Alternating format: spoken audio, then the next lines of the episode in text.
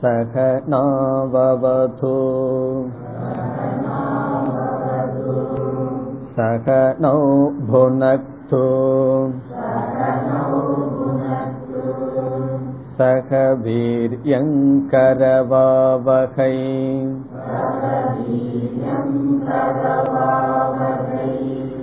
तेजस्विनावधीतमस्तु मा विद्विषावहैः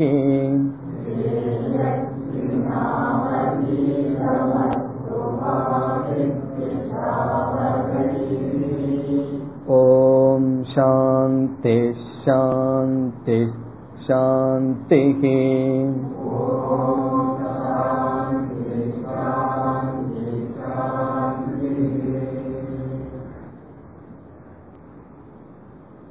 மூன்றாவது மந்திரம் येन रूपं रसं गन्धम्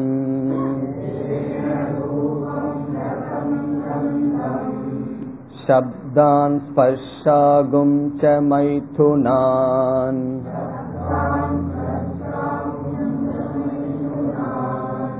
एतेनैव विजानाति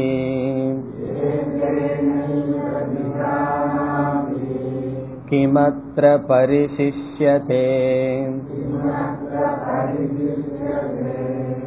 एतत् वै तत्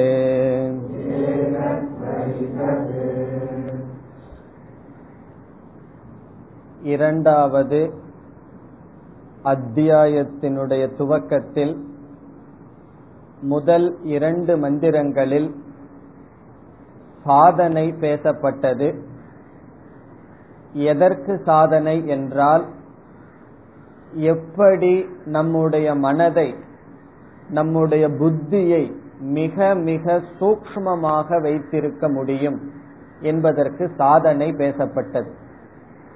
காரணம் சென்ற அத்தியாயத்தில் சூக்ம புத்தி உடையவர்களினால் தான் இந்த ஆத்மா அடையப்படுகிறது என்று கூறப்பட்டது. ஒரு மனிதன் எப்படி தன்னுடைய சூக்மமான புத்தியை இழக்கின்றான் என்றால் இந்திரியங்கள் வழியாக மனதை வெளியே விட்டு விடுகின்றான். ஐந்து இந்திரியங்களும் வெளி விஷயங்களை பார்ப்பதற்காகவே படைக்கப்பட்டுள்ளது.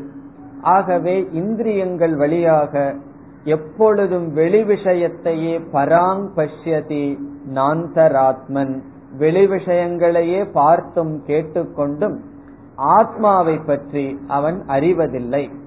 ஆகவே தீரர்கள் என்ன செய்கின்றார்கள்? ஆவருத்த சக்ஷுகு. மிக அழகான சொல் உபனிஷத் பயன்படுத்துவது ஆவருத்த சக்ஷுகு. வெளி விஷயங்களிலிருந்து கவனத்தை திருப்பியவன் பிரத்யகாத்மானம் ஐக்ஷது. தன்னுடைய சுரூபத்தை காண்கின்றான். என்று இங்கு கூறப்பட்ட வேல்யூ இங்கு கூறப்பட்ட பண்பானது வெளி விஷயங்களிலிருந்து நம்மை நாம் விளக்கிக் கொள்ளுதல். வானப்பிரஸ்த ஆசிரமத்தினுடைய கடமையே இதுதான். நம்முடைய கடமையிலிருந்து நம்மை நாம் விளக்கிக் கொள்ளுதல். வெளி விவகாரங்களிலிருந்து நம்மை நாம் விடுவித்துக் கொள்ளுதல். இனி உபனிஷத் மூன்றாவது மந்திரத்திலிருந்து ஆத்ம ஞானம் அல்லது மகா வாக்கியம் ஜீவ பிரம்ம அல்லது ஜீவ ஈஸ்வர ஐக்கியத்தையே பேசுகின்றது. இந்த மூன்றாவது மந்திரத்திலிருந்து பதினைந்தாவது மந்திரம் வரை ஒவ்வொரு மந்திரங்களும் மிக மிக சாலிட் மிக மிக கனமான மந்திரங்கள். எல்லாம் மகா வாக்கியத்தை கூறுகின்ற மந்திரங்கள். ஒவ்வொரு மந்திரத்திலும் ஒவ்வொரு கோணத்தில் விளக்கப்படுகின்றது. சில முக்கியமான மந்திரங்களை பார்க்க ஆரம்பிக்கின்றோம். அதில் மூன்றாவது மந்திரத்தில் என்ன பார்த்தோம்? எந்த விதத்தில் ஐக்கியத்தை பார்த்தோம்? என்று மீண்டும் நாம் ஞாபகப்படுத்திக் கொள்வோம்.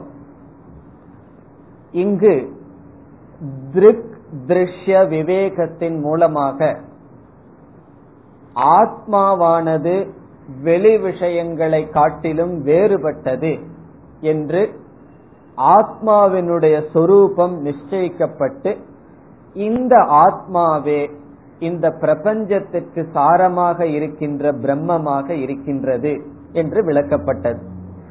ஏன ரூபம் ரசம் கந்தம் என்ற இந்த மந்திரத்தில் திருக் திருஷ்ய விவேகத்தின் மூலமாக ஆத்மாவினுடைய தன்மை நிச்சயிக்கப்பட்டது.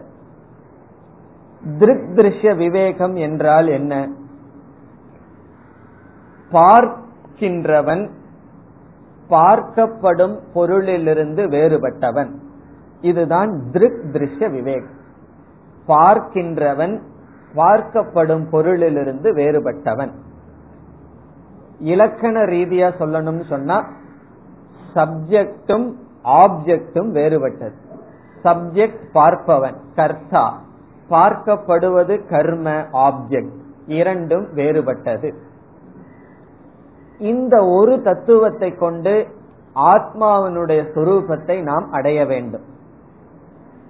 இதில் எப்படி நாம் பயணம் செய்கின்றோம் என்றால் முதலில் வெளியுள்ள பிரபஞ்சத்தை பார்க்கின்றோம். வெளியுள்ள பிரபஞ்சத்தை பார்த்து இந்த பிரபஞ்சமானது நான் அல்ல. காரணம் என்ன? என்னால் பார்க்கப்படுகிறது. இந்த இடத்துல பார்த்தல் என்ற சொல்லை நீங்கள் அனுபவித்தல் என்று புரிந்து கொள்ள வேண்டும்.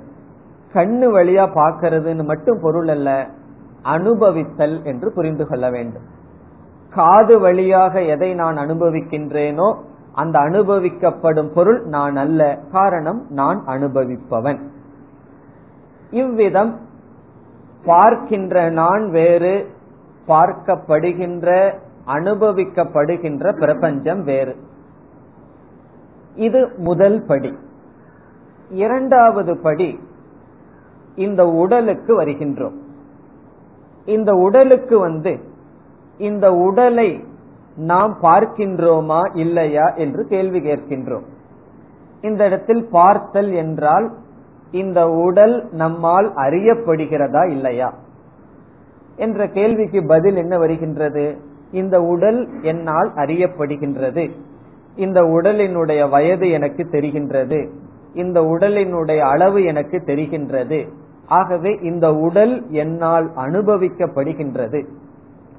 எப்படி என்னால் இந்த புஸ்தகம் அனுபவிக்கப்படுவதனால் புஸ்தகம் நான் அல்ல என்பது உண்மையோ?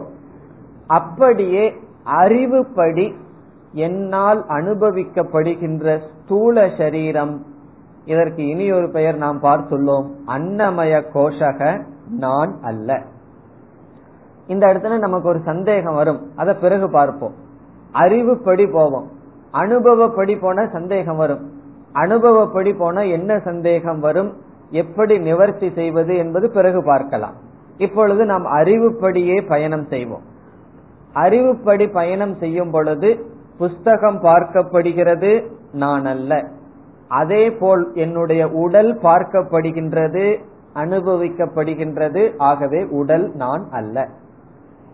இனி இரண்டாவதாக இந்திரியங்கள் எல்லாம் இருக்கின்றது. பார்க்கும் சக்தி கேட்கும் சக்தி என்று ஐந்து ஞானேந்திரியங்கள் கர்மேந்திரியங்கள். நாம் நடந்து போகும் பொழுது நாம் கூறுவதில்லை என்னுடைய கால் நடந்து போகின்றது என்று நாம் சொல்வதில்லை நான் நடந்து போகின்றேன். நாம் பேசும் பொழுது என்னுடைய வாய் தான் பேசுகின்றது என்று சொல்வதில்லை. நான் பேசுகின்றேன். நான் பார்க்கின்றேன். ஆகவே ஒரு இந்திரியத்தினுடைய செயல் என்னுடைய செயலாக இருக்கின்றது. நான் நடக்கின்றேன். நான் பேசுகின்றேன் என்றெல்லாம். இந்த இடத்தில் இந்திரியம் நான் ஒன்றாக இருக்கின்றேன். அறியாமையில் இருக்கும் பொழுது இந்திரியத்தினுடைய செயலும் நானும் வேறாக இல்லை. அதே போல் இந்த உடலும் நானும் வேறாக இல்லை. திருக் திருஷ்ய விவேகத்தில் உடல் வேறு நான் வேறு என்று அறிவில் புரிந்து கொண்டுள்ளோம். அதே அறிவை பயன்படுத்தி என்னுடைய இந்திரியத்தினுடைய தன்மை எனக்கு தெரிகிறதா இல்லையா? என்னுடைய கண் பார்க்கின்றது. என்னுடைய கண் பார்க்கின்றது என்று எனக்கு தெரிகிறதா இல்லையா? என்னுடைய காது கேட்கின்றது. என்னுடைய காது கேட்கின்றதா இல்லையா? கேட்கின்ற காதுக்கு எவ்வளவு சக்தி இருக்கின்றது? எவ்வளவு சப்தமாக சொன்னால் எனக்கு கேட்கும் என்றெல்லாம் இந்திரியத்தினுடைய தர்மங்கள் என்னால் அறியப்படுகின்றது. கண்ணினுடைய தர்மங்கள் என்னால் அறியப்படுகின்றது. ஒரு பொருளை வைத்தால் இதை நீங்கள் கையினால் உயர்த்துங்கள் என்றால் இந்த கைக்கு எவ்வளவு சக்தி இருக்கின்றது என்று என்னால் அறியப்படுகிறது. ஆகவே கர்மேந்திரியங்கள் ஞானேந்திரியங்கள் என்னுடைய அனுபவத்துக்கு பொருளாக இருப்பதனால் அறிவுப்படி இந்திரியங்கள் நான் அல்ல. இது அறிவுப்படிதான். அனுபவத்தில் அப்படி இருக்காது. அது ஏன் இல்லை என்கிறத பிறகு பார்ப்போம். அறிவுப்படி இந்திரியங்கள் நான் அல்ல. இனி அதற்கு அடுத்தபடியாக வருவோம். நம்முடைய மனம். நம்முடைய மனதில் விதவிதமான எண்ணங்கள் ஓடுகின்றது. காம எண்ணங்கள் குரோத எண்ணங்கள் லோப எண்ணங்கள் மோக எண்ணங்கள் இவ்விதமாக. அல்லது ஒருவர் கருணை ஒருவரை நேசிக்கும் பொழுது அது சம்பந்தமான எண்ணங்கள். எல்லா விதமான உணர்வுகளும் சாஸ்திரத்தினுடைய திருஷ்டிப்படி எண்ணங்கள் தான். ஒருவரை நான் வெறுக்கின்றேன் என்றால் வெறுப்பு என்கின்ற உணர்வுடன் கூடிய எண்ணங்கள். அன்பு செலுத்துவதும் ஒரு விதமான எண்ணங்கள். ஆகவே மனதில் விதவிதமான எண்ணங்கள் ஓடுகிறது. நாம் சாதாரணமாக எப்படி புரிந்து கொண்டுள்ளோம் என்றால் நான் வெறுக்கின்றேன். நான் அன்பு செலுத்துகின்றேன். நான் குரோதப்படுகின்றேன் என்று மனதில் ஓடுகின்ற எண்ணங்கள் நான் என்ற சொல்லுக்கு வேறுபாடு இல்லாமல் நினைத்து கொண்டு இருக்கின்றோம். திருக் திருஷ்ய விவேகத்தில் மீண்டும் ஒரு கேள்வியை கேட்கின்றோம். மனதில் ஓடுகின்ற என்னுடைய உணர்வுகள் என்னால் அறியப்படுகிறதா இல்லையா? அறியப்படுவதனால் தான் கோபமாக ஒரு வார்த்தையை சொன்னதற்கு பிறகு நான் கோபப்பட்டு விட்டேன் என்ற அறிவு நமக்கு வருகிறது. நான் அன்பு செலுத்தினேன் என்ற உணர்வு நமக்கு வருகின்றது. ஆகவே திருக் திருஷ்ய விவேகத்தின்படி என்னுடைய மனதில் ஓடுகின்ற எண்ணங்கள் எனக்கு பொருளாக அனுபவிக்கப்படும் விஷயமாக இருக்கின்றது. இது எப்ப இருக்கும் என்றால் அந்த எண்ணத்தோடையே நானாக இருக்கும் பொழுது இருக்காது. குரோத சுரூபமாக நான் இருக்கும் பொழுது என்னுடைய மனதில் கோபம் இருக்குன்னு நான் கோபம். இதை என்னால் பிரிச்சு பார்க்க முடியாது. அந்த சமயத்துல அந்த சொரூபமாகவே தான் நான் இருப்பேன். அமைதியாக அமர்ந்து விசாரம் செய்து பார்க்கும் பொழுதுதான் அந்த எண்ணங்களிலிருந்து என்னை நான் பிரித்துக் கொள்ள முடியும். ஆகவே திருக் திருஷ்ய விவேகத்தின்படி என்ன சித்திக்கின்றது? என்னுடைய எண்ணங்கள் வேறு காரணம் அதை நான் அனுபவிக்கின்றேன். இனி அதற்கு அடுத்தபடிக்கு சென்றால் நம்முடைய புத்தி அறிவு. இவ்விதம் நான் நிச்சயம் செய்கின்றேன். இவ்விதம் நான் தீர்மானிக்கின்றேன். இந்த தீர்மானிக்கும் பொழுது நமக்கு அந்த அறிவு இருக்காது. தீர்மானிப்பவனே நான். தீர்மானித்ததற்கு பிறகு நான் அதை செய்தேன். இது என்னுடைய புத்தியிலிருந்து வந்தது. நம்ம ஏதாவது புத்திசாலித்தனமா ஒரு காரியத்தை தப்பி தவறி செய்து நாலு பேர் அதை புகழும் பொழுது நம்ம என்ன சொல்கின்றோம்? இது என்னுடைய புத்தியினால் செய்தது. இது இவ்விதம் நான் ஏற்பாடு செய்தேன் என்றெல்லாம். அந்த புத்தி அதில் வரும் எண்ணங்கள் நம்மால் அறியப்படுகின்றது. சில சமயங்கள்ல எனக்கு புத்தி வேலை செய்யலைன்னு சொல்றோம். ஆகவே புத்தியினுடைய செயல் என்னுடைய அனுபவத்துக்கு விஷயமாக இருக்கின்றது. அதே போல் அகங்காரம் நான் என்பதும் என்னால் அனுபவிக்கப்படுகின்றது. ஆகவே சாஸ்திரத்தினுடைய திருஷ்டிப்படி அல்லது திருக் திருஷ்ய விவேகத்தின்படி என்ன சித்திக்கின்றது? அனுபவிக்கின்ற நான் வேறு அந்த நான் வேறு அனுபவிக்கப்படுகின்ற இந்த எண்ணங்கள் இந்திரியங்கள் உடல் இந்த பிரபஞ்சம் இவைகள் வேறு என்று பிரிக்கப்பட்டு இந்த எல்லா விதமான அனுபவத்திற்கும் சாட்சியாக இருக்கின்ற ஆத்மா தது பிரம்ம ஏதத். இந்த ஆத்ம தத்துவம் தத் பிரம்ம என்று ஐக்கியமானது சொல்லப்படுகிறது. இப்ப இதுவரைக்கும் நம்ம அறிவுல போய் பார்த்துட்டோம் சரியா படுற மாதிரி தான் இருக்கு. ஆனா நமக்கு சந்தேகம் எந்த இடத்துல வருகின்றது என்றால் இந்த திருக் திருஷ்ய விவேகத்தை பயன்படுத்தி நான் பார்க்கறதெல்லாம் நான் அல்ல அப்படின்னு சொல்லும் பொழுது வெளி உலகத்தை சொல்லும் போது நமக்கு சந்தேகம் வர அது சந்தேகம் வந்ததுன்னா நம்ம ஒரு கஷ்டமான உதாரணத்தை சொல்லிடுவோம் பார்க்கப்படும் பொருள் நீயே என்றால் நம்ம ரோட்ல போயிட்டு இருக்கும் போது ஒரு கழுதையை பார்க்கின்றோம். அப்போ திருக் திருஷ்ய விவேகம் நமக்கு புரிஞ்சிடும்.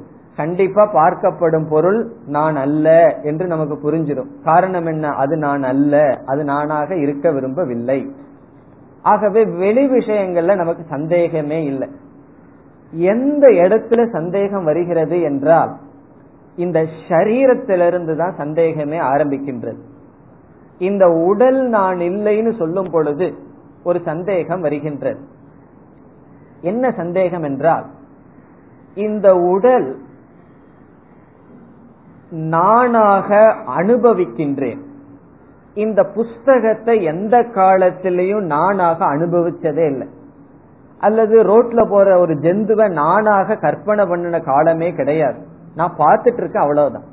ஆனா இந்த உடலை நான் சொல்லி அனுபவித்து கொண்டு இருக்கின்றேன் அது மட்டுமல்ல இந்த உடலுக்கு ஒரு கேடு வந்தால் எனக்கு வழி வருகின்றது எனக்கு ஒரு கேடு வருகிறது. வெளி விஷயங்களுக்கு ஒரு நாசம் வந்தால் எனக்கு நாசம் வரவில்லை. அப்படி இருக்கும் பொழுது திருஷ்ய விவேகத்தின்படி பார்க்கப்படுவதாக இருந்தாலும் என்னுடைய அனுபவத்திற்கு முரண்பாடு வருகின்றது. என்னுடைய அனுபவம் என்ன சொல்கின்றது? இந்த சரீரமானது நான். அறிவு என்ன சொல்கின்றது? இது பார்க்கப்படுவதனால் நீ அல்ல. இப்ப அறிவு முக்கியமா அனுபவம் முக்கியமா என்று கேள்விப்பட்டால் என்ற விசாரம் மேற்கொண்டால் என்னைக்குமே அறிவுதான் உண்மை அனுபவம் பொய். எப்படி அனுபவம் பொய் அறிவு உண்மை? நீளமான ஆகாசத்தை பார்க்கின்றோம் அனுபவிக்கின்றோம் சூரியனுடைய உதயத்தை அனுபவிக்கின்றோம். அறிவு என்ன சொல்கின்றது? சூரியன் உதிக்கவில்லை ஆகாசத்திற்கு நீல வர்ணம் இல்லை என்று சொல்கிறது. நாம் அதை என்ன செய்கின்றோம்? அறிவையும் ஏற்றுக்கொள்கின்றோம் அனுபவத்தையும் ஏற்றுக்கொள்கின்றோம். எப்படி முரண்பாடாக இருக்கின்றது என்றால் அனுபவத்தை பொய்யான அனுபவமாக ஏற்றுக்கொண்டு அறிவை உண்மையாக நாம் ஏற்றுக்கொள்கின்றோம். எப்படி நம்ம வந்து சால்வு பண்றோம்? அனுபவம் இல்லைன்னு சொல்லல. இந்த சரீரம் நான் அனுபவிக்கிறது இல்லை என்று சொல்லவில்லை. அந்த அனுபவம் பொய்யானது அத்தியாசம். ஆனால் அறிவு உண்மை. ஆகவே என்றுமே அனுபவம் பொய் அறிவுதான் உண்மை. அறிவுப்படி சரீரம் நான் அல்ல. அனுபவப்படி சரீரம் நானாக இருக்கின்றேன். இனி எப்படி அனுபவத்தை பொய் செய்வது? அனுபவம் பொய் என்று எப்படி புரிந்து கொள்வது என்றால் இந்த ஷரீரம் நான் என்கின்ற உணர்வு ஷரீரம் நானாக இருப்பதனால் வரவில்லை. இந்த ஷரீரத்தை நான் என்று அபிமானம் வைத்ததனால் வந்த உணர்வு. இந்த சரீரம் நானாக இருப்பதனால் எனக்கு அப்படி ஒரு உணர்வு வரல. இந்த சரீரத்துல நான் என்கின்ற அபிமானம் வைப்பதனால் இந்த சரீரமே நான் என்ற உணர்வு தோன்றுகிறது. அது மட்டுமல்ல அதனுடைய விளைவாக சரீரத்துக்கு வருகின்ற நலம் கேடு நான் என்று சொல்கின்ற எனக்கு வருகின்றது. இதை எப்படி நாம் புரிந்து கொள்கின்றோம் என்றால் இந்த சரீரத்திற்கு அப்பாற்பட்டுள்ள பொருள்ல நமக்கு சந்தேகம் இல்லை சந்தேகமில்லாத விஷயத்தை தான் நம்ம சாஸ்திரத்துல திருஷ்டாந்தம் உதாரணமாக எடுத்துக்கொள்ளப்படுகிறது உதாரணமா எடுத்துக்கொள்றதுலயே சந்தேகம் வந்ததுன்னா விளக்க முடியாது. உதாரணமாக எடுத்துக்கொள்வதில் சந்தேகம் இல்லை. இப்ப நம்ம உதாரணமா எதை எடுத்துக்கிறோம்? வெளி விஷயங்களை எடுத்துக்கிறோம். வெளி விஷயங்களில் நமக்கு சந்தேகம் கிடையாது அது நான் அல்ல என்று. அப்படி என்றால் வெளி விஷயத்துல ஒரு பொருளுக்கு நாசம் வந்தால் ஒரு பொருளுக்கு கஷ்டம் வந்தால் எனக்கு கஷ்டம் வரக்கூடாது. காரணம் என்ன? வெளி விஷயத்தில் இருக்கிற பொருள் நான் அல்ல. ஆனால் நம்முடைய உறவினர்கள் குழந்தைகள் அல்லது பெற்றோர்கள் அவர்களுடைய உடலுக்கு நோய் வந்தால் கஷ்டம் வந்தால் அவர்களை விட நாம் கஷ்டப்படுகின்றோம். காரணம் என்ன? அது திருக் திருஷ்ய விவேகத்தின்படி அது வேறு உடல் தானே என்றால் கிடையாது. அந்த உடலில் மீது என்னுடையது நான் என்கின்ற அபிமானம் இருக்கின்றது. ஆகவே எந்த இடத்தில் அபிமானம் இருக்கின்றதோ அந்த இடத்துக்கு வருகின்ற நலம் கேடு அபிமானத்தை உடையவனுக்கு வருகின்றது. இது நமக்கு புரிந்துவிட்டால் வெளி விஷயங்கள் எனக்கு அப்பாற்பட்டு இருப்பது என்பதில் சந்தேகமில்லை. அப்படிப்பட்ட விஷயத்தில் எங்கு அபிமானம் இருக்கின்றதோ அந்த இடத்தில் வருகின்ற நலம் கேடு எனக்கு வருவது போல இந்த ஷரீரம் நான் அல்ல இதில் வைத்திருக்கின்ற அபிமானத்தினால் தான் இதை என்னால் பிரிக்க முடியவில்லை. ஆகவேதான் ஷரீரத்திற்கு வரும் பொழுது திருக் திருஷ்ய விவேகம் கஷ்டப்படுகின்றது. இந்த திருக் திருஷ்ய விவேகம் ரொம்ப ஸ்பீடா வந்துடும் வெளி உலகத்திலிருந்து வரும்போது. உடல்ல இருந்து ரொம்ப ஸ்லோவா தான் டிராவல் பண்ணும். அவ்வளவு சுலபமா மேல போயிடாது மெதுவா. அதுக்காகத்தான் சாதனைகள் எல்லாம் தேவை.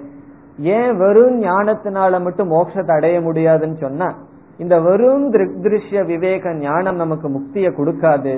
நம்மளுடைய மனம் பக்குவம் அடைந்து இந்த சரீரத்தில் இருக்கிற அபிமானத்தை எல்லாம் விட்டு விட்டு வந்தால்தான் நமக்கு இந்த அறிவானது நமக்கு பயன்பட்டு அனுபவத்தை பொய்யாக்கி அறிவை மெய்யாக்கி அறிவிலேயே நாம் இருக்க முடியும். ஆகவே இந்த சந்தேகத்தை நாம் எப்படி தீர்க்கின்றோம்? இந்த ஷரீரம் நானாக இருப்பதனால் இந்த ஷரீரம் நான் என்று உணரப்படுவதில்லை.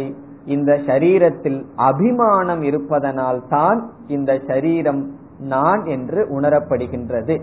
இதே தான் எல்லாத்துக்கும் போயிடணும் சரீரம் இந்திரியங்கள் மனம் புத்தி அகங்காரம்.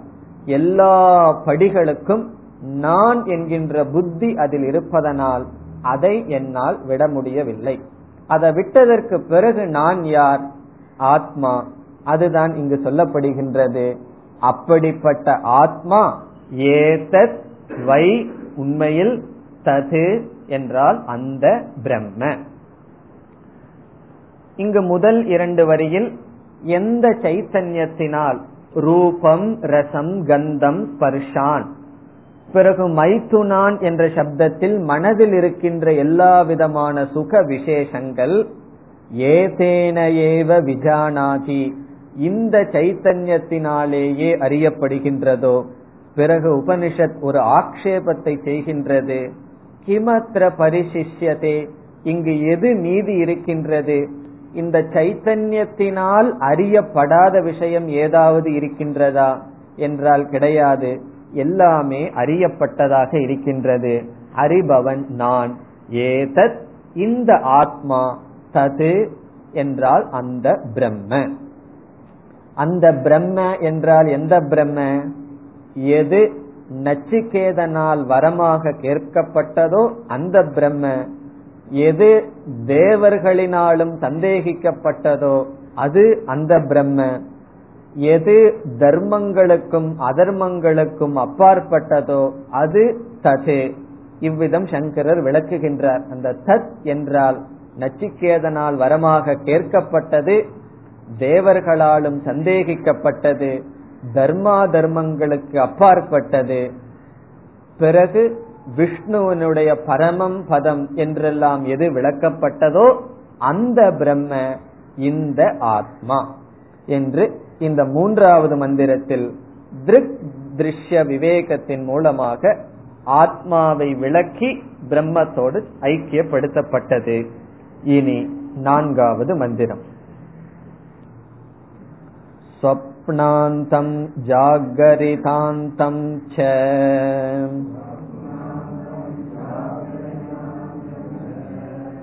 उभौ येनानुपश्यति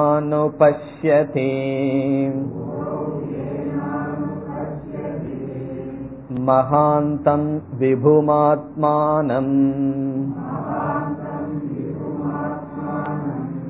मत्वा धीरो न शोचति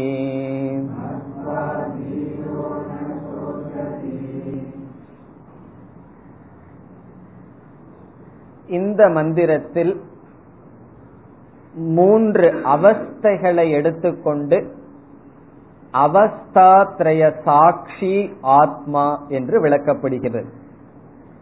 சென்ற மந்திரத்தில் திருக் சொரூபக ஆத்மா என்று விளக்கப்பட்டது. இங்கு அவஸ்தாத்ரய சாட்சி ஆத்மா என்று ஆத்மாவானது விளக்கப்பட்டு பிறகு பிரயோஜனம் கூறப்படுகின்றது. ஏற்கனவே சொன்ன பிரயோஜனம் இந்த ஞானத்தினுடைய பிரயோஜனத்தையும் யம தர்மராஜா கூறுகின்றார். அவஸ்தாத்திரய சாட்சி என்றால் என்ன? நமக்கெல்லாம் தெரிந்திருக்கும் மூன்று அவஸ்தைகள் நமக்கு இருக்கின்றது. ஒவ்வொரு ஜீவனுக்கும் அவஸ்தா என்றால் அனுபவம். மூன்று விதமான அனுபவங்கள். முதல் அனுபவம் ஜாகிரத் அவஸ்தா. ஜாகிரத் என்றால் நாம் இப்பொழுது இருக்கின்ற நிலை விழிப்பு உணர்வு விழிப்பு நிலை. இந்த விழிப்பு அனுபவத்துல நாம் என்ன செய்து கொண்டிருக்கின்றோம்? இந்த பிரபஞ்சத்தை அனுபவித்துக் கொண்டிருக்கின்றோம். பாஹ்ய பிரபஞ்சத்தை இந்திரியங்கள் மூலமாக அனுபவிக்கின்ற நிலைக்கு ஜாகிரத் அவஸ்தா என்று பெயர். இதில் பாஹ்ய பிரபஞ்சம் வெளியிருக்கின்ற பிரபஞ்சத்தை இந்திரியத்தினுடைய துணை கொண்டு நாம் அனுபவித்தால் அது ஜாகிரத் பிரபஞ்சம் அல்லது ஜாகிரத் அவஸ்தா. இனி இரண்டாவது அவஸ்தை உறங்குவதற்கு முன் அல்லது உறங்கிக் கொண்டிருக்கும் பொழுது கனவுகள் நமக்கு வருகின்றது. அதை சமஸ்கிருதத்தில் சொப்ன அவஸ்தா என்று சொல்கின்றோம். சொப்னாவஸ்தா கனவு என்றால் இந்திரியத்தினுடைய துணை இல்லாமல் மனதிலேயே தோற்றுவிக்கப்பட்ட உலகத்தினுடைய அனுபவம். அந்த இடத்துல நம்ம கண்ணு காது எல்லாம் அவசியம் இல்லை. அதனாலதான் தூங்க போகும்போது கனவு நல்லா பார்க்கணும்னு கண்ணாடி போட்டுட்டு தூங்குறது இல்லை. காரணம் என்ன? இந்த இந்திரியம் எல்லாம் நமக்கு வேண்டாம். கனவுலயே அழகா இந்திரியத்தை அங்கேயும் கண்ணாடியோட தான் கனவு காணுவோம். கண்ணாடி போட்டுட்டு தூங்கி இருந்து ஜாகிரத்தில் இருந்தோம்னா கண்ணாடியோடது அங்கும் கனவு வரும். ஆகவே அங்கு பார்க்கப்படுகின்ற லோகம் சூக்ம பிரபஞ்சம் இந்திரியத்தினுடைய துணை இல்லாமல். பிறகு கனவும் போயாச்சு. ஆழ்ந்த உறக்கம் இருக்கின்றது. அது சுஷுப்தி அவஸ்தா. சுஷுப்தி என்றால் ஆழ்ந்த உறக்கம். அங்க நம்ம எதை அனுபவிக்கின்றோம்? அறியாமையை அனுபவிக்கின்றோம். அங்க ரெண்டு அனுபவிச்சுட்டு இருக்கோம். ஒன்று அறியாமை இனி ஒன்று ஆனந்தம். சுகத்தையும் அனுபவிச்சுட்டு இருக்கோம் அறியாமையும் அனுபவிச்சுட்டு இருக்கோம். இந்த வெறும் சுகத்தை மட்டும் அனுபவிச்சுட்டு இருக்கோம்னு வச்சுக்குவோம். அதை நம்ம முக்தின்னு சொல்லிடலாம். அந்த சுகத்தோட அஜானமும் இருக்கிறதுனாலதான் சுசுப்தி வந்து நமக்கு முக்தி இல்லை. காரணம் என்ன? நான் யாருங்கிறது அங்கு நமக்கு தெரியவில்லை. இந்த மூன்று விதமான அனுபவங்கள் நமக்கு இருக்கின்றது. பாஹ்ய பிரபஞ்ச அனுபவம் பிறகு ஆந்தர பிரபஞ்ச அனுபவம் பிரபஞ்சம் இல்லாத அனுபவம். நம்ம விழிப்பு நிலையிலேயே திடீர்னு நம்ம கண்ணை மூடி ஏதாவது கற்பனை பண்ணிட்டு உட்கார்ந்துட்டு இருந்தேன்னு வச்சுக்கோ. சில பேர் அப்படி ஏதாவது கணக்கு போடுறது உண்டு. ஏதாவது கண்ணை மூடிட்டு ஏதாவது கற்பனை பண்ணுவார்கள். அதுவும் சொப்பனத்துக்கு சமம். இந்திரியங்கள் துணை இல்லாமல் ஒரு பிரபஞ்சத்தை நம்ம அனுபவிச்சோம்னா அது சொப்பனம். இந்திரியத்தினுடைய துணை கொண்டு இதை அனுபவிச்சோம்னா ஜாகிரத் இப்ப இந்த மந்திரத்தில் என்ன சொல்லப்படுகிறது? இந்த ஆத்மாவானது ஜாகிரத் பிரபஞ்சத்தில் உள்ள பதார்த்தங்களை பார்க்கின்றது. சொப்பன பிரபஞ்சத்தில் உள்ள பதார்த்தங்களை பார்க்கின்றது. சொப்பனம்னா நமக்கு தெரியும் கனவு. கனவு உலகத்தில் இருக்கின்ற பொருள்களை பார்க்கின்றது. ஆழ்ந்த உறக்கத்தை இந்த இடத்துல உபனிஷத் விட்டுடுது. அதை நம்ம சேர்த்திக்கணும். ஆழ்ந்த உறக்கத்திலும் அறியாமை பார்க்கப்படுகின்றது. இவ்விதம் மூன்று அவஸ்தைகளில் மூன்று அவஸ்தைகளிலும் தொடர்ந்து இருக்கின்ற அந்த ஆத்மா எந்த அவஸ்தையோடும் சம்பந்தப்படவில்லை. அந்த பிரபஞ்சங்கள் வருகின்றது போகின்றது. அவஸ்தைகள் வருகின்றது போகின்றது. இந்த ஆத்மாவுக்கு எந்த விதமான அவஸ்தையும் கிடையாது. இந்த ஆத்மா இவைகளுக்கு சாட்சியாக அனுபவித்துக் கொண்டு இருக்கின்றது. இதை நாம் எப்படி புரிந்து கொள்ள வேண்டும் என்றால் ஜாகிரத் பிரபஞ்சத்தில் நான் இருக்கின்றேன். இப்பொழுது நாம் இந்த உலகத்தை பார்த்து கொண்டு இருக்கின்றோம். திடீர்னு கனவு காண போயிடுறோம் இங்கல்ல வீட்டுல போய் தூங்கும் போது கனவுக்கு நம்ம போயிடுறோம் கனவுக்கு போனவுடன் என்ன ஆகின்றது? இந்த உலகத்தில் இருக்கிற பொருள் எதுவுமே நமக்கு அங்க துணை புரியாது. நல்லா சாப்பிட்டு கனவு காண போயிருப்போம். அங்க பசியோடு உட்கார்ந்துட்டு இருப்போம் காரணம் என்ன? இந்த பிரபஞ்சத்தில் இருக்கிற பொருள் எல்லாம் நமக்கு அங்க பயன்படாது. இந்த கனவுனாலதான் ஜனகருக்கு வைராகியமே வந்தது. அவர் அவ்வளவு பெரிய மகாராஜாவா இருந்து அவருக்கு ஒரு கனவு வந்துதான் திடீர்னு. ரொம்ப பிச்சைக்காரனா ரோட்ல அலைஞ்சிட்டு இருக்கிற மாதிரி. ரொம்ப கஷ்டப்பட்டுட்டாரு கனவுல. அப்ப அவருக்கு ஒரு சந்தேகம் வந்தது. நான் எது உண்மை? பிச்சைக்காரனா இருக்கிற நான் உண்மையா? ராஜாவா இருக்கிற நான் உண்மையான்னு சந்தேகம் வந்துதான் அவர் வேதாந்தத்துக்கே வந்ததாக எல்லாம் கதை சொல்லுவார். ஆகவே கனவில் இந்த பதார்த்தங்கள் எல்லாமே என்ன செய்யப்படுகின்றது? நிராகரிக்கப்படுகின்றது. இது நமக்கு பிரயோஜனம் இல்லாமல் போகின்றது அதோடு இந்த வெளி உலகத்தில் இருக்கின்ற தேசமும் சென்று விடுகிறது. கனவுல வந்து இந்த ஆகாசத்தினுடைய துணை கொண்டு பொருளை சிருஷ்டிக்கல. அங்க ஒரு ஆகாசமே வேறு. அது மட்டுமல்ல கனவில் இந்த காலம் கனவுக்கு பயன்படுவதில்லை. இப்ப ஜாகிரத் பிரபஞ்சத்திலிருந்து சொப்பன பிரபஞ்சத்துக்கு போகும் பொழுது நம்ம எதையெல்லாம் விட்டுட்டு போயிடுறோம்? ஜாகிரத் பதார்த்தங்களை விட்டுறோம் ஜாகிரத் தேசம் ஜாகிரத் காலம். இந்த காலத்தையும் நம்ம விட்டுறோம் இந்த தேசத்தையும் நம்ம விட்டுறோம். கனவுக்குள்ள போகும் காலங்கள் இந்த காலம் இந்த தேசம் இந்த பதார்த்தங்கள் அனைத்தும் அடிபட்டு போகின்றது. ஆகவே கனவில் இருக்கின்ற நான் ஜாகிரத் கால தேசத்தினால் பந்தப்படுவதில்லை. இதனுடைய காலம் வேறு தேசம் வேறு.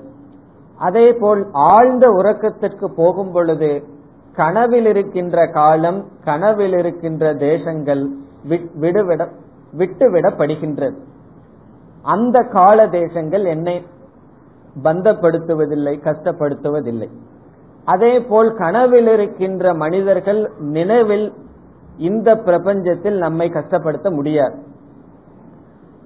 உதாரணமாக நம்ம கனவு காண்டுட்டு இருக்கோம் கனவு காண்டு கனவு கண்டு கொண்டு இருக்கும் பொழுது திடீர்னு ஒருவர் வந்து நம்மளை கண்டபடி திட்டுறார். பக்கத்து வீட்டில் இருக்கிறவர் வந்து கனவுல நம்மளை திட்டுறார்.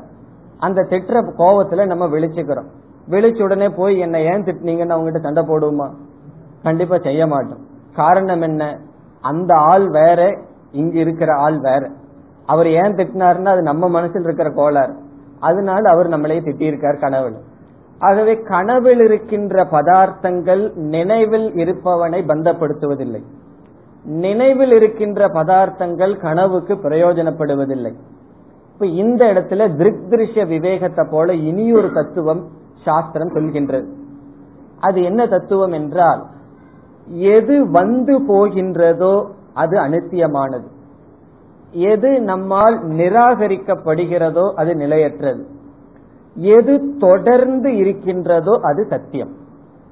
இது ரொம்ப பெரிய தத்துவமா நமக்கு தெரியாது. ஆனா இது ஒரு பெரிய தத்துவம் தான். இதை வியாவிருத்தி அணுவிருத்தி என்று சாஸ்திரத்தில் சொல்வார்கள். வியாவிருத்தி என்றால் வந்து செல்வது அணுவிருத்தி என்றால் தொடர்ந்து இருப்பது. இங்கு என்ன தத்துவம்? எது வந்து செல்கின்றதோ அது அனித்தியம். எது தொடர்ந்து இருக்கின்றதோ அது நித்தியம். இந்த மூன்று அவஸ்தைகளில் நம்மளுடைய அனுபவத்தில் இப்பொழுது நாம் கண்டுபிடிக்க வேண்டும் எது தொடர்ந்து இருக்கின்றது எது வந்து செல்கின்றது. இதை நாம் விசாரம் செய்தால் இந்த அகில பிரபஞ்சத்தையே நம்மால் நிராகரிக்க முடியும். காரணம் என்ன? இந்த அகில பிரபஞ்சம் கனவு நிலையில் தொடர்ந்து வரவில்லை. இந்த பொருள்கள் மட்டுமல்ல இந்த காலம் நமக்கு அங்கு பயன்படுவதில்லை. இவ்வளவு பெரிய பிரபஞ்சம் எவ்வளவோ ஆகாசம் இருக்கு மில்கி ஓஷன் எல்லாம் என்னென்னமோ சொல்லிட்டு இருக்காங்களே அவ்வளவு ஆகாசமும் கனவுல நமக்கு பயன்படுவதில்லை. ஆகவே கனவு நிலையில் ஜாகிரத் வஸ்து கால தேசம் இந்த மூன்றும் கனவில் அடிபட்டு போகின்றது. ஆகவே இந்த அகில பிரபஞ்சமும் கனவு நிலைக்கு வருவதில்லை. பிறகு கனவு நிலையில் இருக்கின்றவைகள் ஆழ்ந்த உறக்கத்தில் அவை அவைகள் வருவதில்லை. இவைகள் எல்லாமே லயமாகி விடுகின்றது. பிறகு யார் தொடர்ந்து இந்த மூன்று நிலையிலும் இருக்கிறார் என்றால் இங்கு உபனிஷத் கூறுகின்றது ஆத்மா அல்லது நான். நான் விழிப்பு நிலையில் இருந்து கொண்டு கனவு நிலையிலும் விழிப்பு நிலை இந்த பிரபஞ்சம் நிராகரிக்கப்பட்ட பொழுதும் நான் இருக்கின்றேன். இந்த பிரபஞ்சம் இல்லாத பொழுதும் நான் இருக்கின்றேன். பிரபஞ்சம் இருக்கும் பொழுதும் நான் இருக்கின்றேன். ஆழ்ந்த உறக்கத்தில் கனவு பிரபஞ்சமும் கிடையாது நினைவு பிரபஞ்சமும் கிடையாது நான் இருக்கின்றேன். ஆகவே கனவிலுள்ள பதார்த்தங்கள் நினைவிலுள்ள இந்த பிரபஞ்சம் என்னை பாதிக்காது. காரணம் என்ன? இந்த மூன்றும் வந்து போகுது. நான் தொடர்ந்து இருக்கின்றேன். இதிலிருந்து இந்த தேச காலம் ஜாகிரத் பிரபஞ்சத்தில் இருக்கின்ற தேசம் காலம் என்னை பாதிக்காது. இதுதான் ரொம்ப ரொம்ப முக்கியமான கன்க்ளூஷன் நம்மளுடைய முடிவென்ன இந்த காலம் நம்மை பந்தப்படுத்தாது. நம்ம எதுக்கு பயந்துட்டு இருக்கோம்? காலத்துக்காக தான் பயந்துட்டு இருக்கோம். வயசாயிருமோ என்னாகும் செத்து போயிடணும் அப்படின்னு காலத்துக்காக பயந்துட்டு இருக்கும் பிறகு தேசத்துக்காக பயந்து கொண்டு இருக்கின்றோம் வஸ்துகளை கண்டு பொருள்களை கண்டு பயந்து கொண்டு துயரப்பட்டு கொண்டு இருக்கின்றோம் நான் ஆத்மா இந்த காலம் என்னை பயன்படுத்தாது. இந்த காலத்தை கொண்டு என்னை அளக்க முடியாது. டைம் வந்து என்னை மெஷர் பண்ணுவதற்கு அளப்பதற்கு ஒரு கருவி கிடையாது. காரணம் இந்த காலமே பொய். இந்த தேசத்தை கொண்டு என்னை அளக்க முடியாது இந்த தேசமே பொய். பொருள்களை கொண்டு என்னை அளக்க முடியாது இந்த பொருள்களே பொய். காரணம் என்ன? இவைகள் வருகின்றது போகின்றது. எது ஒரு காலத்தில் இருந்து இனி ஒரு காலத்தில் இல்லாமல் இருக்கின்றதோ அது அனித்தியம். எது தொடர்ந்து அணுவிருத்தி தொடர்ந்து இருக்கின்றதோ அது நித்தியம். ஆகவே இங்கு என்ன சொல்லப்படுகின்றது? ஆத்மா எல்லா விதமான அவஸ்தைகளிலும் தொடர்ந்து இருக்கின்றது. ஆகவே இந்த ஆத்மா நித்தியமானது. இப்படிப்பட்ட ஆத்மா பிரம்மஸ்வரூபம் என்பதுதான் இங்கு உபதேசம். இப்பொழுது மந்திரத்திற்குள் செல்லலாம். சொப்னாந்தம் சொப்னம் என்றால் ஆழ்ந்த உறக்கம். கனவு. சொப்னம் என்றால் கனவு. அந்தம் என்ற சொல் இங்கு பொருளை குறிக்கின்றது. சொப்னாந்தம் என்றால் கனவில் இருக்கின்ற பொருள்கள் என்று பொருள். சொப்பன பதார்த்தம் என்று பொருள். அந்தம் என்றால் இங்கு பொருள்கள். சொப்பனாந்தம் என்றால் கனவில் உள்ள பொருள்கள். பிறகு ஜாகரிதாந்தம். ஜாகரிதாந்தம் என்றால் நினைவு அவஸ்தையில் இருக்கின்ற பொருள்கள். இங்கும் அந்தக என்றால் பொருள் என்று பொருள். பொருள் என்றால் ஆப்ஜெக்ட் இந்த ஜாகிரத் அவஸ்தையில் இருக்கின்ற பதார்த்தங்கள். இந்த இரண்டையும் உபௌ இந்த இரண்டும் ஏன அனுபஷ்யதி. ஏன என்றால் எந்த சைத்தன்யத்தினால் எந்த ஆத்மாவினால் அனுபஷ்யதி. பார்க்கின்றானோ ஒருவன்? பார்க்கப்படுகின்றதோ? எதை? ஜாகரிதாந்தம் சொப்னாந்தம் ச. ஜாகிரத் அவஸ்தையில் உள்ள பொருள்கள் சொப்ன அவஸ்தையில் உள்ள பொருள்கள் இந்த இரண்டையும் எதனால் பார்க்கின்றானோ? அந்த பார்ப்பவன் இரண்டு அவஸ்தைக்கும் பொதுவானவன். இதுல நம்ம என்னென்ன கருத்தை சேர்த்தி கொள்ள வேண்டும் என்றால் சுஷுப்தி அந்தம் அதையும் சேர்த்திக்கணும். இங்கு சொல்லவில்லை. சுஷுப்தி என்றால் ஆழ்ந்த உறக்கம். ஆழ்ந்த உறக்கத்தில் அறியாமையானது பார்க்கப்படுகின்றது. இங்கு உபனிஷத் அதை விட்டு விட்டது அதையும் நாம் சேர்த்திக் கொள்ள வேண்டும். அப்பொழுதுதான் மூன்று அவஸ்தைகளுக்கும் ஆத்மா சாட்சி என்ற கருத்து வரும். இங்கு சொப்பன அந்தம் என்று சொல்லும் பொழுது ஜாகிரத் அந்தம் என்று சொல்லும் பொழுது அந்தம் என்ற வார்த்தையில் மூன்றை நாம் எடுத்துக்கொள்ள வேண்டும். ஒன்று பொருள் இனி ஒன்று தேசம் இனி ஒன்று காலம். ஜாகிரத் அவஸ்தையில் இருக்கின்ற பொருள்கள் வஸ்து அதற்கடுத்தது தேசம். தேசம் என்றால் ஆகாசம் பிறகு காலம். ஜாகிரத் அவஸ்தையில் இருக்கின்ற தேச கால வஸ்து சொப்ன அவஸ்தையில் இருக்கின்ற தேச கால வஸ்து இவைகளெல்லாம் எதனால் பார்க்கப்படுகிறதோ? எந்த சைத்தன்யத்தினால் அறியப்படுகின்றதோ? இப்ப இதிலிருந்து என்ன வருகின்றது? காலத்துக்கே சாட்சியாக ஆத்மா இருக்கின்றது. நம்ம என்ன நினைச்சிட்டு இருக்கோம் காலத்தினால் நான் நாசமடைகின்றேன் நினைச்சுக்கிறோம். உபனிஷத் அப்படியே மாத்திருது நம்மளுடைய அறிவை. காலத்துக்கு நான் சாட்சியாக இருக்கின்றேன். ஒரு தேசத்துக்கு உட்பட்டு நான் இருக்கின்றேன். நான் இந்த இடத்துலதான் உட்கார்ந்துட்டு இருக்கேன்னு நினைச்சிட்டு இருக்கோம் ஆத்மா என்ன சொல்லுது? அனைத்து தேசங்களுக்கும் நீ ஆதாரமாக இருக்கின்றாய் சாட்சியாக இருக்கின்றாய் என்று சாஸ்திரம் கூறுகிறது. நம்ம என்னெல்லாம் நினைச்சிட்டு இருக்கிறோமோ அதுக்கெல்லாம் விபரீதமா சாஸ்திரம் நமக்கு கூறுகின்றது. காரணம் என்ன? நம்ம என்ன நினைச்சிட்டு இருக்கிறோமோ அதனால துக்கப்படுறோம்.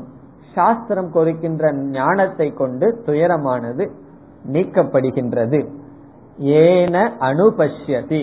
இங்கு அணு என்றால் சாஸ்திர ஆச்சாரிய உபதேசத்தினுடைய துணை கொண்டு யார் பார்க்கின்றார்களோ எந்த சைத்தன்யமானது இவைகளை பார்க்கின்ற இந்த இரண்டையும் அறிகின்றதோ எந்த ஆத்மா இவைகளை அறிகின்றது என்று யார் சாஸ்திர ஆச்சாரியருடைய துணை கொண்டு பார்க்கிறார்களோ இப்பொழுது ஆத்மாவை பற்றி என்ன அறிவு கொடுக்கப்பட்டுள்ளது? இந்த ஆத்மா தேச கால வஸ்து பரிச்சின்ன ரகிதக. இந்த மூணு வார்த்தை இங்கு ஏன் சொல்லப்பட்டதுன்னா ஒரு பொருள் இந்த மூன்றில் வரையறுக்கப்படும். தேசத்தினால் காலத்தினால் பொருளினால். தேச கால வஸ்து பரிச்சின்னம் என்றால் வரையறுக்கப்படும். அப்படி வரையறுக்கப்படாததனால் இப்பொழுது ஆத்மா எப்படி இருக்கின்றது? மகாந்தம். இரண்டாவது வரி மகாந்தம். மகாந்தம் என்றால் இன்பினிட் பூர்ணமானது. தேச கால வஸ்து பரிச்சேத ரகிதம். ஏன் இந்த ஆத்மாவானது மகாந்தமாக இருக்கின்றது மேலாக பூர்ணமாக இருக்கின்றது? முதல் வரிக்கு போயிடணும் ஜாகிரத் சொப்ன பதார்த்தங்களுக்கு சாட்சியாக இருப்பதனால் ஜாகிரத் தேசகால வஸ்துவினால் வரையறுக்கப்படவில்லை சொப்ன தேசகால வஸ்துவினால் வரையறுக்கப்படவில்லை அஜானத்தினாலும் வரையறுக்கப்படவில்லை. ஆகவே மகாந்தம். பிறகு ஆத்மான்னு சொன்ன உடனே நமக்கு என்ன என்ன வரும்? ஏதோ இந்த உடல்ல ஒரு மூளையில கொஞ்சம் லைட்டா உட்கார்ந்துட்டு இருந்து அப்படியே ஸ்பார்க் பண்ணிட்டு இருக்குன்னு. சில பேர் அப்படியெல்லாம் நினைக்கிறது உண்டு. ஆத்மா வந்து ஒரு ஸ்பார்க்க போல ஒரு உபநிஷத்துல வேற அந்த உதாரணத்தை சொல்லியிருக்கு. விஸ்புலிங்காகான்னு முண்டகோபனிஷத்துல கேட்ட உடனே நம்ம என்ன நினைச்சிட்டு இருக்கோம்? ரொம்ப லைட்டு ஸ்பார்க் மாதிரி நம்ம மனசுல இருக்கு. அதை நம்ம எப்படியாவது பார்க்கணும்னு நினைச்சிட்டு இருப்போம். இங்கு விபும் விபும் என்றால் வியாபகம் பூர்ணமாக வியாபித்துள்ளது ஒரு வரையறைக்கு உட்படவில்லை. இதெல்லாம் யாரு? ஏதோ ஆத்மா ஆத்மான்னு சொன்ன உடனே நமக்கு என்ன போயிரும்? படர்க்கைக்கு போயிரும் தேர்ட் பர்சனுக்கு போயிரும். நான் நான் புரிந்து கொள்ள வேண்டும். விபும் வியாபித்து இருக்கின்றது. யார்? ஆத்மானம். இப்படிப்பட்ட ஆத்மாவை ஆத்மாவை எப்படி தெரிந்து கொள்ள வேண்டும்? மகாந்தம் விபும் ஆத்மானம். ஆத்மானம்னா தன்னை ஆத்மஸ்வரூபத்தை. மகாந்தமாக மேலாக பூர்ணமாக எங்கும் வியாபித்து இருக்கின்ற ஆத்மாவை மத்துவா. மத்துவா என்றால் அறிந்து. மத்துவா அறிந்து. இதை அறிகிறதுனால என்ன பிரயோஜனம்னா தீரக தீரக நம்ம பார்த்திருக்கோம். உபனிஷத்துக்கு பிடிச்ச வார்த்தைன்னு சொல்லி பார்த்திருக்கோம் தீரன். இதை யார் அறிவார்கள்? தீரர்கள் தான் அறிவார்கள். இங்கு தீரக என்றால் தகுதியுடையவன் சாதன சதுஷ்டய சம்பன்னக. இத தெரிஞ்சிருக்கிறதுனால என்ன பிரயோஜனம்னா உபனிஷத் ரொம்ப சுருக்கமா சொல்லிருது ந சோச்சதி. அவன் துயரப்படுவதில்லை. ந சோச்சதி. சோச்சதினா துக்கம். ந சோச்சதினா இதை அறிந்து இவ்விதம் ஆத்மாவை அறிந்து ந துயரப்படுவதில்லை. இது நமக்கு ஒரே ஆச்சரியமா இருக்கும். என்னமோ ஆத்மாவை பத்தி சொல்லுது. இத தெரியறதுக்கு என்னுடைய துயரத்துக்கு என்ன சம்பந்தம்? இப்ப இத தெரிஞ்சா என்னுடைய மாமியாருடைய குணம் மாறிடுமா? ஏன்னா அதனாலதான் எனக்கு துயரம் எல்லாம் வந்துட்டு இருக்கு அப்படின்னு நமக்கு தெரியும். இதை தெரிஞ்சுக்கிறதுக்கு ஆத்மாவுக்கு என்னுடைய பர்சனல் எவ்வளவோ பிரச்சனை இருக்கு. அதுக்கு என்ன சம்பந்தம்னு கேட்க தோணும் நமக்கு மனசுல. இதை நம்ம தெரிஞ்சிட்டோம்னா இந்த சந்தேகம் போயிடும். அதனால இந்த சந்தேகத்துக்கு நான் பதிலே சொல்ல போறதில்லை. காரணம் என்ன? இதை நாம் தெரிந்து கொண்டால் இந்த சந்தேகம் வராது. ஏற்கனவே நாம் பார்த்துள்ளோம். என்னுடைய துயரத்துக்கு காரணம் இந்த உலகத்துல யாராவது மேல பழி போட்டுட்டு இருக்கிற வரைக்கும் இந்த சொல்லுக்கு அர்த்தமே இல்லை. என்னுடைய துயரத்துக்கு காரணம் என்னுடைய அறியாமை. ஆத்ம அஜானம் என்று தெரிந்து கொண்டால் நான் யார் என்று புரிந்து கொண்டால் பிறகு இந்த உலகத்தில் இருக்கிற எந்த மனிதர்களுடைய வார்த்தையும் எவர்களுடைய குணமும் எந்த விதமான சம்பந்தமும் நம்மை துயரப்படுத்தாது. நம்மளுடைய துயரத்துக்கெல்லாம் காரணமே சம்பந்தம் தான் சம்பந்தம் என்றால் மற்றவர்களுடைய வார்த்தையை நம்ம கேட்கிறோம். கேட்கும் போது அப்படியே சாஸ்திரத்தை கொஞ்சம் நம்ம அப்படியே பிராக்டிக்கலா கொண்டு வரணும். திருக் திருஷ்ய விவேகத்தை கொண்டு வந்து அது திருஷ்யம். ஒருத்தர் நம்மை பார்த்து கழுதின்னு சொல்றாங்கன்னு வச்சுக்கோ. அந்த வார்த்தை திருஷ்யம். நான் அல்ல. நான் திருக். அது வந்து சாட்சியாக இருக்கின்றேன். அது விளையாட்டுக்காவது சொல்லி சொல்லியாவது இந்த உலகத்துக்கும் நமக்கும் உள்ள சம்பந்தத்தை நீக்கி நான் ஆத்மா. ஜாகிரத் விஷயங்கள் எதுவும் என்னை பந்தப்படுத்தாது. காரணம் என்ன? ஜாகிரத் பிரபஞ்சம் நான் அல்லன்னு சொன்னதற்கு பிறகு ஜாகிரத் பிரபஞ்சத்தில் இருக்கிறவங்க யாராவது என்ன துயரப்படுத்த முடியுமா? அப்படி துயரப்படுத்தினா அவர்களுக்கு எனக்கு ஒரு சம்பந்தத்தை நான் வச்சாச்சு. அப்ப இவ்வளவு தூரம் நம்ம படிச்சு ஆத்மாங்கிறதெல்லாம் போயாச்சு. பழைய அகங்காரம் நமக்கு வந்து விட்டது ஆகவே இந்த சாஸ்திரம் நமக்கு பிரயோஜனத்தை சொல்லும் பொழுது அந்த பிரயோஜனம் எப்ப நமக்கு புரியும்? சாஸ்திரம் சொன்ன அந்த அறிவோட பார்த்தோம்னா தான் பிரயோஜனம் நமக்கு புரியும். சாஸ்திரம் என்னை பத்தி என்ன சொல்லி இருக்கு அந்த அறிவை மனசுல வச்சுட்டு பார்த்தோம் அப்படின்னா இந்த உலகத்துல நம்ம கேட்கிற வார்த்தைகள் சூழ்நிலைகள் அனுபவங்கள் எல்லாம் துயரத்துக்கு காரணம் அல்ல. அதெல்லாம் ஒரு சம்பவம். வாழ்க்கையில வர்ற அனுபவம் சம்பவமா அல்லது துயரத்துக்கு காரணமான தீர்மானம் செய்வது என்னுடைய மனம் இந்த ஞானத்தோட பார்க்கும் பொழுது எல்லாமே ஒரு சம்பவம் தான் ஆகவே இந்த ஜாகிரத் உலகத்திற்கும் தனக்கும் ஒரு சம்பந்தத்தை அற்று விட்டதனால் சம்பந்தத்தை நீக்கி சாட்சியாக புரிந்து கொண்டதனால் ந சோச்சதி துயரப்படுவதில்லை அடுத்த ஸ்லோகம்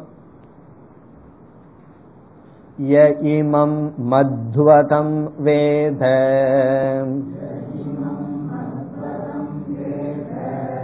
आत्मानं जीवमन्तिकात्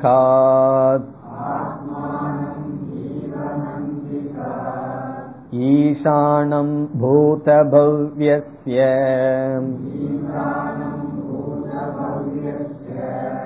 न ततो विजुगुप्सते एतत्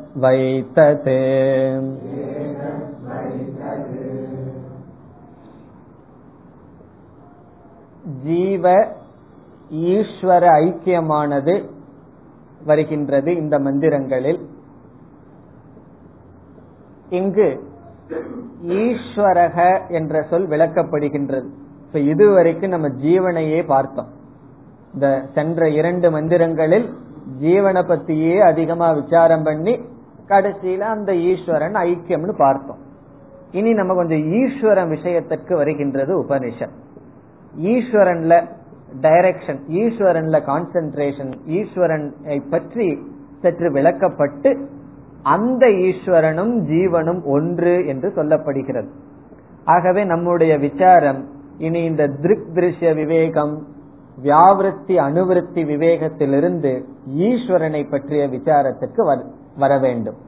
ஈஸ்வரனுடைய தத்துவத்தை விசாரம் பண்ணி ஈஸ்வரனுடைய சொரூபம் என்னன்னு நிர்ணயம் செய்து பிறகு ஜீவனை ஏற்கனவே ரெண்டு மந்திரத்துல நிர்ணயம் பண்ணி வச்சிருக்கோம் ஆத்மான்னு சொல்லி.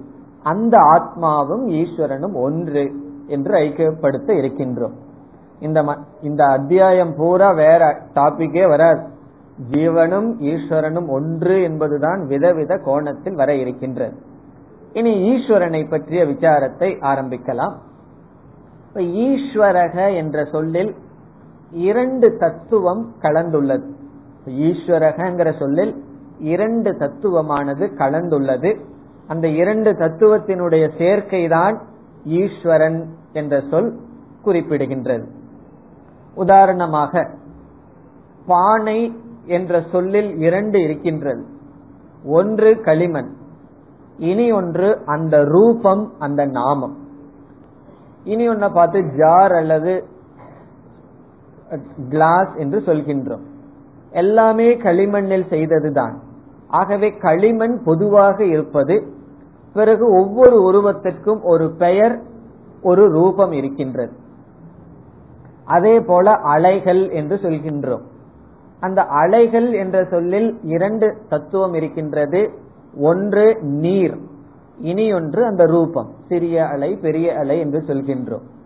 அதே போல் சமுத்திரம் என்று சொன்னால் சமஷ்டியாக நாம் பார்க்கின்ற ஒரு எண்ணம் பிறகு அதில் நீர் என்று இரண்டு அம்சங்கள் இருக்கின்றது அதே போல் ஈஸ்வரன் என்ற சொல்லில் இரண்டு அம்சங்கள் இருக்கின்றது. அந்த இரண்டு அம்சத்தில் ஒன்று சத்தியம் இனி ஒன்று மித்தியா சத்தியம் என்றால் எப்பொழுதும் இருப்பது இனி ஒன்று பொய் நாம ரூபம் இப்ப பானை உதாரணத்துல எது சத்தியம் எது மித்தியா பானை என்ற சொல்லல ரெண்டு அம்சம்னு பார்த்தோம். ஒன்று களிமண் இனி ஒன்று பெயர் உருவம். இதில் நாம ரூபம் என்பது ஒரு அம்சம் களிமண் ஒரு அம்சம். இதில் எது சத்தியம் எது மித்யா? களிமண் என்பது சத்தியம் நாம ரூபம் என்பது மித்யா. அலைகள் என்ற சொல்லில் எது சத்தியம் எது மித்யா? நீர் என்பது சத்தியம் அந்த அலை என்று சொல்வது மித்யா. சமுத்திரம் என்ற சொல்லில் கடல் என்ற சொல்லில் நீர் என்பது சத்தியம் கடல் என்பது மித்தியா. இவ்விதம் ஈஸ்வரன் என்ற சொல்லில் இரண்டு அம்சங்கள் இருக்கின்றது. ஒன்று சத்தியம் இனி ஒன்று மித்யா அந்த சத்தியமான அம்சத்திற்கு சாஸ்திரம் பிரம்ம என்ற பெயர் கொடுக்கின்றது. காரணம் என்ன? சத்தியம் ஞானம் அனந்தம் பிரம்ம. பிரம்ம என்பது சத் சத்தியம் ஞான சொரூபம் என்று சொல்கின்றது. இந்த பிரம்மனை சார்ந்து என்ன இருக்கின்றது? நாமரூபம். அந்த நாமரூபமும் பிரம்மனும் சேர்ந்துதான் ஈஸ்வரன் என்று சொல்கின்றோம். எப்பொழுதுமே ரெண்டு சேர்ந்து இருக்கின்றது. ஒன்னு சத்தியம் இனி ஒன்னு மித்தியான்னு சொன்னா அந்த மித்தியாங்கிறது நாமரூபம்தான். சத்தியம் என்பது எதை சார்ந்து அந்த நாமரூபங்கள் இருக்கின்றதோ அது சத்தியம். இந்த நாம ரூபமானது இந்த பிரபஞ்சத்திற்கு காரணமாக இருக்கின்றது. எப்பொழுதுமே நாம ரூபந்தான் உபாதான காரணம். ஒரு சிருஷ்டி வருவதற்கு காரணமாக இருப்பது நாம ரூபம் உதாரணமாக ஒரு களிமண்ணை எடுத்து நல்ல உரண்டைய குவிச்சு வச்சிருக்கோம். சரி தங்கத்துக்கு போயிருவோம். ஒரு கிலோ தங்கத்தை நம்ம நல்லா உருட்டி வச்சிருக்கோம். அதுல இருந்து விதவிதமான நகைகள் செய்யலாம். விதவிதமான அங்கங்களுக்கு போடுவதற்காக நகைகள் செய்யலாம். அந்த விதவிதமான நாம ரூபங்கள் எதிலிருந்து வந்திருக்கு? அந்த தங்க குவியல்ல இருந்து வந்திருக்கு. தங்கத்தை வந்து ஒரு கிலோவா நம்ம வச்சிருக்கோம். ஆகவே விதவிதமான நாம ரூபங்கள் தங்கத்திலிருந்து வெளியே இருந்து நம்ம வாங்கிட்டு வரல. அந்த நாம ரூபங்கள் வெளித்தோற்றத்திற்கு வராமையே தங்கத்துக்குள்ள இருந்திருக்கு. நாம ரூபங்கள் வெளிப்படுகின்றது. ஆகவே காரியமானது தோன்றுகிறது. அதே போல் இந்த பிரபஞ்சம் தோன்றுவதற்கு காரணமாக இருக்கின்ற நாம ரூபத்திற்கு சாஸ்திரம் மாயா என்று அழைக்கின்றது. மாயை அல்லது மாயா என்றால் வெளித்தோற்றத்துக்கு வர இருக்கின்ற நாம ரூபங்கள் பிரபஞ்சத்துக்கு காரணமாக இருக்கின்ற நிலை மாயா. அல்லது வேறொரு சொல்லில் சொன்னால் காரண பிரபஞ்சம். இந்த பிரபஞ்சத்திற்கு காரணமாக இருக்கின்ற நிலை. இப்ப காரண பிரபஞ்சம்ங்கிற வார்த்தையை நம்ம வச்சுக்குவோம். காரண பிரபஞ்சம் மாயா பிரகிருதி எல்லாம் ஒரே பொருள். நம்மளுடைய விளக்கத்திற்காக ஒரு வார்த்தையை பயன்படுத்துவோம். காரண பிரபஞ்சம்.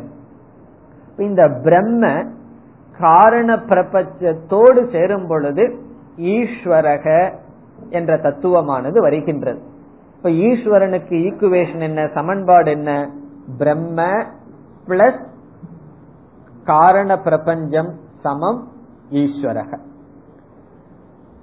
இனி ஜீவன் என்ற சொல்லுக்கு பொருள் பார்த்த பொருள் பார்த்தோமேயானால் இந்த ஜீவனும் இரண்டு அம்சத்தோடு சேர்ந்தவன்.